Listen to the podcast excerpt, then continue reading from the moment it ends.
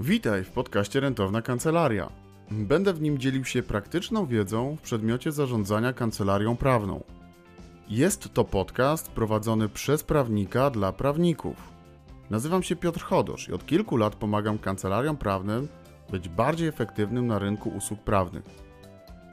Znam z osobistego doświadczenia problemy branży prawnej. Potrafię rozmawiać z różnymi typami prawników na różnym stadium rozwoju ich biznesu. W praktyce znajduję nieoczywiste rozwiązania ich problemów. Szkolę, konsultuję i wdrażam programy do zarządzania kancelarią. Trafiają do mnie małe i średnie kancelarie szukające pomocy w zakresie rentowności. Dobrze znam narzędzia LegalTech i chętnie pomagam przy wyborze i wdrożeniu odpowiednich rozwiązań. Rentowna kancelaria powstała po to, aby chronić Cię przed błędnymi decyzjami.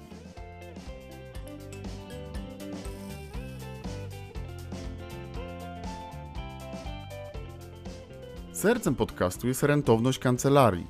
Jest kilka definicji rentowności, głównie ekonomicznych. Ta, z którą ja się utożsamiam, to pozytywny wynik dochodowości kancelarii, który jest konsekwencją kompromisu pomiędzy inwestycjami w zasoby biznesu a stawianymi celami dla kancelarii z uwzględnieniem życia prywatnego. Jeśli chcesz dowiedzieć się, jak zwiększać rentowność kancelarii, to zapraszam Cię do odsłuchania tego podcastu.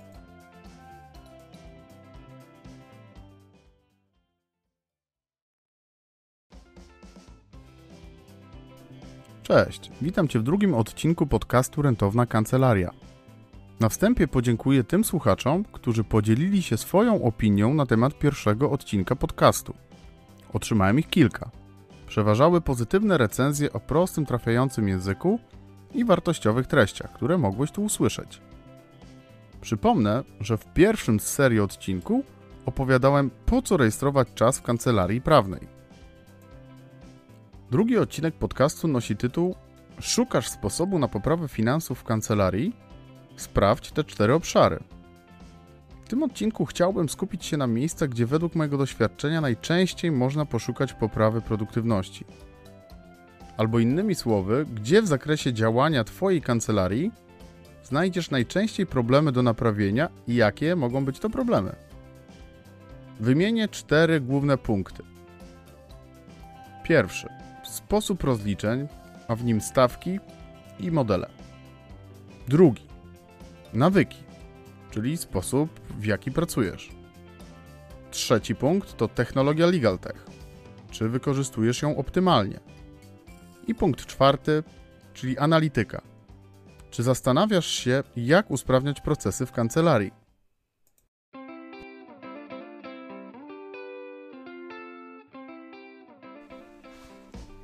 Zanim przejdę do głównej części podcastu, chciałbym podzielić się z Tobą ciekawymi informacjami z rynku, które mogą być dla Ciebie, myślę, ważne i inspirujące. Rynek rozwiązań LegalTech śledzę od mniej więcej 3 lat. Wśród ostatnich informacji, które posiadam, są dwie ciekawej treści propozycje. Ta pierwsza jest związana z potrzebą wdrożenia programów do czyszczenia metadanych. Metadane to są niewidoczne na pierwszy rzut oka informacje zaszyte w plikach typu Word czy PDF. Nie wiem, czy zdajesz sobie sprawę, ale jeśli korzystasz z jakichś wzorów pism, pobranych np. z poprzedniej kancelarii, to w pliku można wyczytać, kto jest autorem, ile czasu trwała praca nad plikiem. Może się zdarzyć, że przekazując klientowi dokument, klient zweryfikuje faktyczny czas pracy nad nim. Sam nie jesteś w stanie usunąć czy zmienić metadanych, ale są na rynku legal techowym właśnie programy, które zrobią to za ciebie. Druga ciekawa sprawa, z którą w ubiegłym tygodniu spotkałem się na rynku, jest na płaszczyźnie dziedzin sprzedaży i marketingu i tyczy się płatnych newsletterów. Istota tego pomysłu polega na tym, że przekazujesz treść o podwyższonej wartości dla klienta, za które on płaci. Teraz średnia cena, za którą kupują ludzie płatne newslettery, to jest 40 zł miesięcznie o subskrybenta. Jeśli masz 100 subskrybentów, no to masz 4000 zł przychodu co miesiąc z newslettera. Należałoby się zastanowić, e, czy dysponujesz w kancelarii prawnej taką wiedzą i czy jesteś w stanie dostarczyć klientowi powiedzmy dwa razy w miesiącu newsletter, który wniesie mu do życia wartość, za którą on będzie chciał zapłacić. Teraz, czy to będzie 100, 100 subskrybentów, przepraszam, i czy to będzie kwota 40 zł, to jest rzecz tak naprawdę do przemyślenia i ustalenia. Także to są takie dwie krótkie informacje, które jeśli chcesz to rozwinę na priv. Natomiast teraz przejdźmy już do głównej części odcinka. Pracę w typowej kancelarii prawnej możemy podzielić na dwie kategorie: front office i back office. Front office będzie się zajmował interakcją z klientami, z sądami. Natomiast back office to jest wszystko to, co jest związane z raportowaniem, z fakturowaniem, z tym, czego nie widzi klient. Klasyczny proces obsługi klienta polega na tym, że klient przychodzi ze sprawą, umawiamy się na obsługę i sposób rozliczenia tej sprawy. Realizujemy dla niego zadania, piszemy pisma, uczestniczymy w rozprawach i spotkaniach z klientem. W zależności od sposobu rozliczenia wystawiamy fakturę do zapłacenia. Podczas umawiania się z klientem musimy ustalić sposób rozliczeń. Spójrzmy, jakie są główne kategorie sposobów rozliczeń. Pierwszy sposób to rozliczenia godzinowe. Klient płaci określoną w złotówkach lub innej walucie stawkę za godzinę pracy prawnika. Drugi sposób to rozliczenia ryczałtowe, czyli stałe opłaty, których wysokość jest niezmienna. I trzeci sposób, czyli rozliczenia mieszane, gdzie łączymy ryczałty z godzinami lub ryczałty z success fee. I teraz, jeśli rozliczamy się godzinowo, to zapisujemy liczbę godzin w ramach sprawy i mnożymy razy stawka. Na przykład 15 godzin razy 300 zł to 4,5 tysiąca. Zwróć uwagę, że możemy mieć różne stawki dla partnera, radcy prawnego lub adwokata i aplikanta w ramach jednej organizacji, jednej kancelarii. Klient po tym zestawieniu otrzymuje tak zwany timesheet, gdzie widzi, że partner przepracował powiedzmy 3 godziny po stawce 800 zł, radca prawny 2 godziny po stawce 400, a aplikant 6 godzin po stawce 100 zł. E, spotkałem się w kancelariach też z takimi ustaleniami, że jeśli sprawa nabiera priorytetu, i to jest też dla ciebie jedna z podpowiedzi, to możesz ją potraktować jako pilną i podnieść stawkę na przykład o 50%, tak? Czyli z 500 zł na 750. Kancelarie, które analizują czas pracy, rozdzielają go na czas zarejestrowany i czas sprzedany na fakturze dla klienta. Widzą na przykład, że aplikant, który zarejestrował 100 godzin, to faktycznie z tych 100 godzin sprzedaliśmy powiedzmy 50%. Teraz w tym sposobie godzinowym, oprócz klasycznego mnożenia godzina razy stawka, możemy wprowadzić pewne warianty. Czyli mogę rozliczać się godzinowo z limitem godzin. Czyli mogę się umówić z klientem tak, że pracuję dla ciebie, kliencie, 10 godzin po stawce 300, a kolejne 10 godzin będę pracował w stawce o 30% niższej. I mogę tych progów ustawić kilka. Albo jako partner, radca prawny czy aplikant, pierwsze 10 godzin pracuję w stawce powiedzmy 800 zł partner, 500 radca, 200 aplikant, a po przekroczeniu 10 godzin partner pracuje po stawce 600, radca 450, a aplikant 200. Tym limitem godzin będzie ilość czasu, na który umówiliśmy się w pierwszym progu i kolejnym progu właściwie, tak? Bo tych progów możemy mm, utworzyć kilka. Drugim sposobem rozliczenia z klientem będzie ryczałt. Tak, czyli niezmienna kwota, niezależnie od kosztu, jaki my poniesiemy realizując tę sprawę. Czyli tak jak mówiłem w pierwszym odcinku, przychodzi klient y, z rozwodem, mówimy kwotę 6000 zł. Jeśli nie będziemy zapisywać czasu, nie dowiemy się, ile nas kosztowało czasu prowadzenie tej sprawy. I ostatni z głównych sposobów rozliczeń, czyli rozliczenia mieszane. Jednym z częściej spotykanych na rynku sposobów rozliczeń z klientem jest ryczałt z limitem godzin. On jest stosowany głównie przy stałych współpracach. Oparty jest o liczbę godzin rabatowych y, ustalonych z klientem, gdzie po ich przekroczeniu wynagrodzenie liczymy po ustalonej stawce godzinowej. Czyli dla przykładu, umawiam się z klientem na prowadzenie stałej obsługi w kwocie 6000 zł miesięcznie, zakładając, że ilość tych godzin nie będzie większa niż 20, ale jeśli ilość godzin przekroczy 20, to za każdą nadgodzinę doliczę do faktury 400 zł, bo mam takie ustalenie z klientem, że każda godzina ponad te 20 będzie go kosztowała 400 zł, tak? Czyli jeśli w ramach zlecenia zapiszę 12 godzin, to faktura wyniesie 6800, bo 6000 będzie tytułem ryczałtu, a 800 to jest wynik mnożenia 2 godzin razy 400 zł. Teraz kancelarie mm, rozliczają te nadgodziny często w ujęciu miesięcznym, ale zdarza się, że też kwartalnie, półrocznie albo rocznie mm, potrafią te nadgodziny kalkulować. Na pewno na rynku usług prawnych jest jeszcze wiele ciekawych, innych, lepszych sposobów rozliczeń, które będą zawierały w sobie element kosztu czasu pracy i kosztu wykonywanych zadań przez kancelarię na rzecz klienta. Myślę sobie, że umiejętne manewrowanie pośród tych sposobów może pomóc Ci przy rozgrywaniu tak zwanej wojny na stawki, która mm, obecnie toczy się na rynku usług prawnych.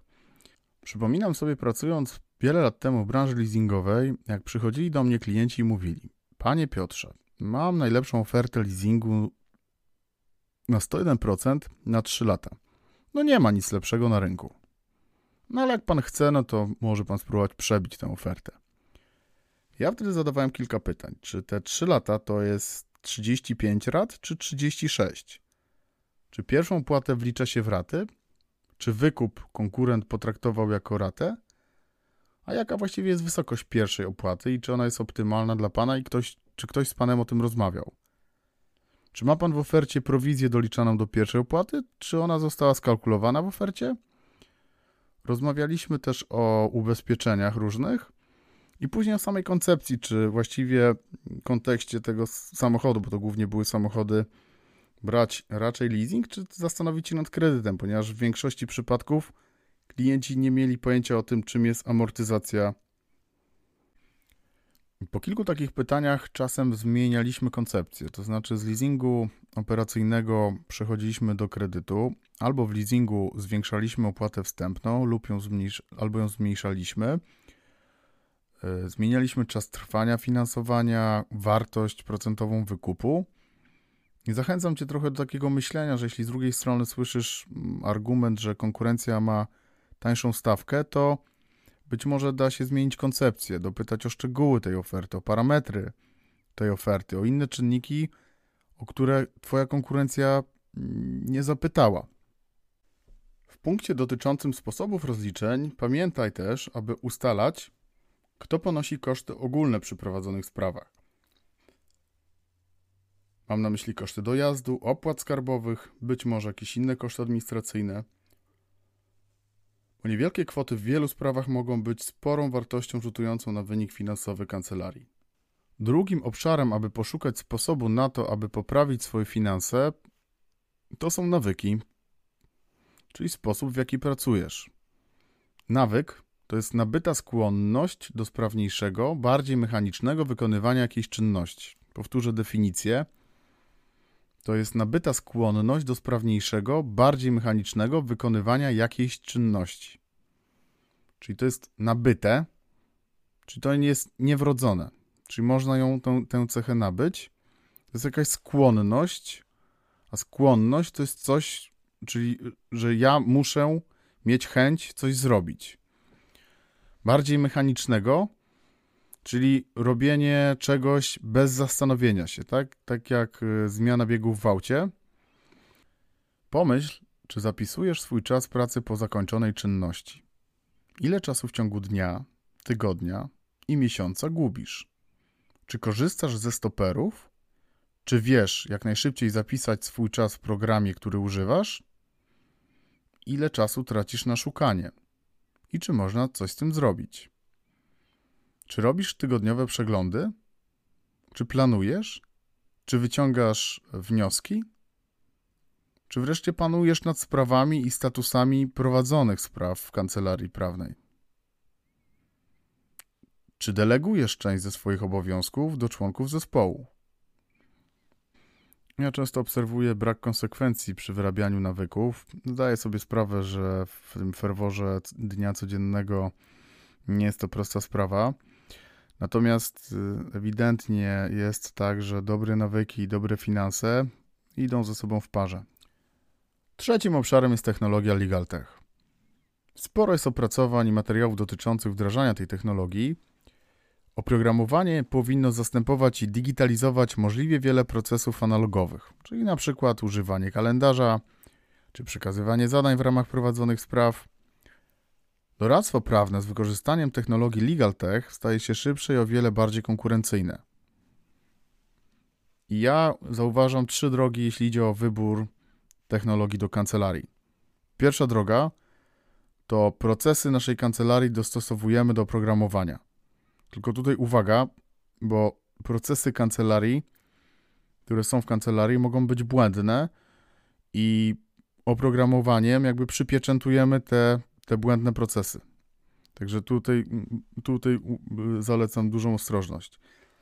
Druga droga to jest, że wybieramy oprogramowanie i my jako kancelaria będziemy się dostosowywać do niego. No całkiem ciekawy pomysł dla kancelarii, które nie mają tych procedur i, i procesów ustalonych, nie mają też pomysłu w jaki sposób pracować. To bardzo ciekawym rozwiązaniem jest to, żeby skorzystać z doświadczeń dostawców i dostosować się mm, do, do, do tego, w jaki sposób został program skonstruowany i zamyślony. No i trzecia droga to bierzemy co dobre i fajne z programu i co dobre i fajne z naszych procedur i tworzymy tak by taką hybrydę. I to jest też jakby rozwiązanie moim zdaniem bardzo ciekawe, bo mm, jakby jest takim kompromisem pomiędzy tymi dwoma pierwszymi rozwiązaniami. Analityka to ostatni obszar, który według mnie powinieneś sprawdzić, jeśli szukasz poprawy finansów w kancelarii. Wśród y, najczęściej spotykanych zasobów podawanych analityce w kancelarii są przychód i czas. Kancelarie zadają sobie m.in. tego typu pytania. Jaki wygenerowaliśmy przychód na kliencie? Jaki przychód wygenerował dla nas nasz pracownik? Które sprawy dały nam największy przychód?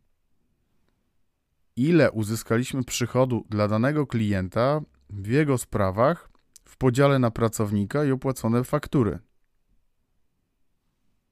Ile czasu poświęciliśmy danemu klientowi? Ile czasu zarejestrował pracownik i ile z niego sprzedaliśmy klientowi? Wiedzę, która wynika z analityki, możesz wykorzystać do nowych negocjacji z klientem, do zrezygnowania z niektórych klientów, do zmiany sposobów rozliczania z klientem, zmianów, zmiany warunków umowy.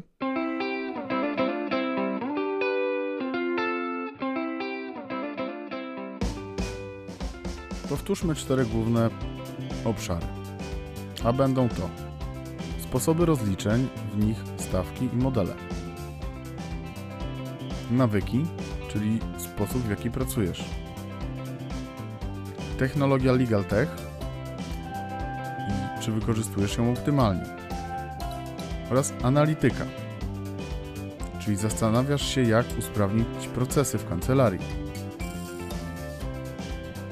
Na koniec odcinka mam jeszcze dwa ogłoszenia. Po pierwsze, można złożyć wniosek do PARP-u o dofinansowanie zakupu oprogramowania i sprzętu komputerowego PARP dofinansowuje do 80% e, takowej inwestycji.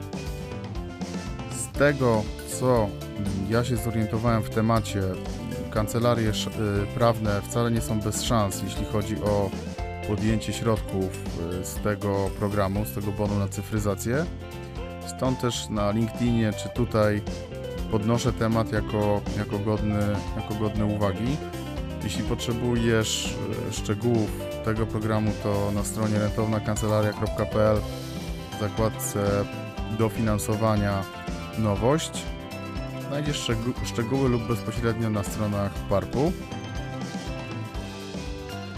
I ostatnie ogłoszenie. Dzisiaj o godzinie 11 i 19 organizowany jest przez Legalną Martę webinar dotyczący aplikacji Microsoftu. Mm, Legalna Marta, czy Marta Czapik uczy, szkoli, wdraża klientów, też prawników e, w meandry funkcjonowania aplikacji właśnie Microsoftowych. Ustaliłem z nią, że na webinarach mogą zjawić się słuchacze podcastu Rentowna Kancelaria, czyli prawnicy.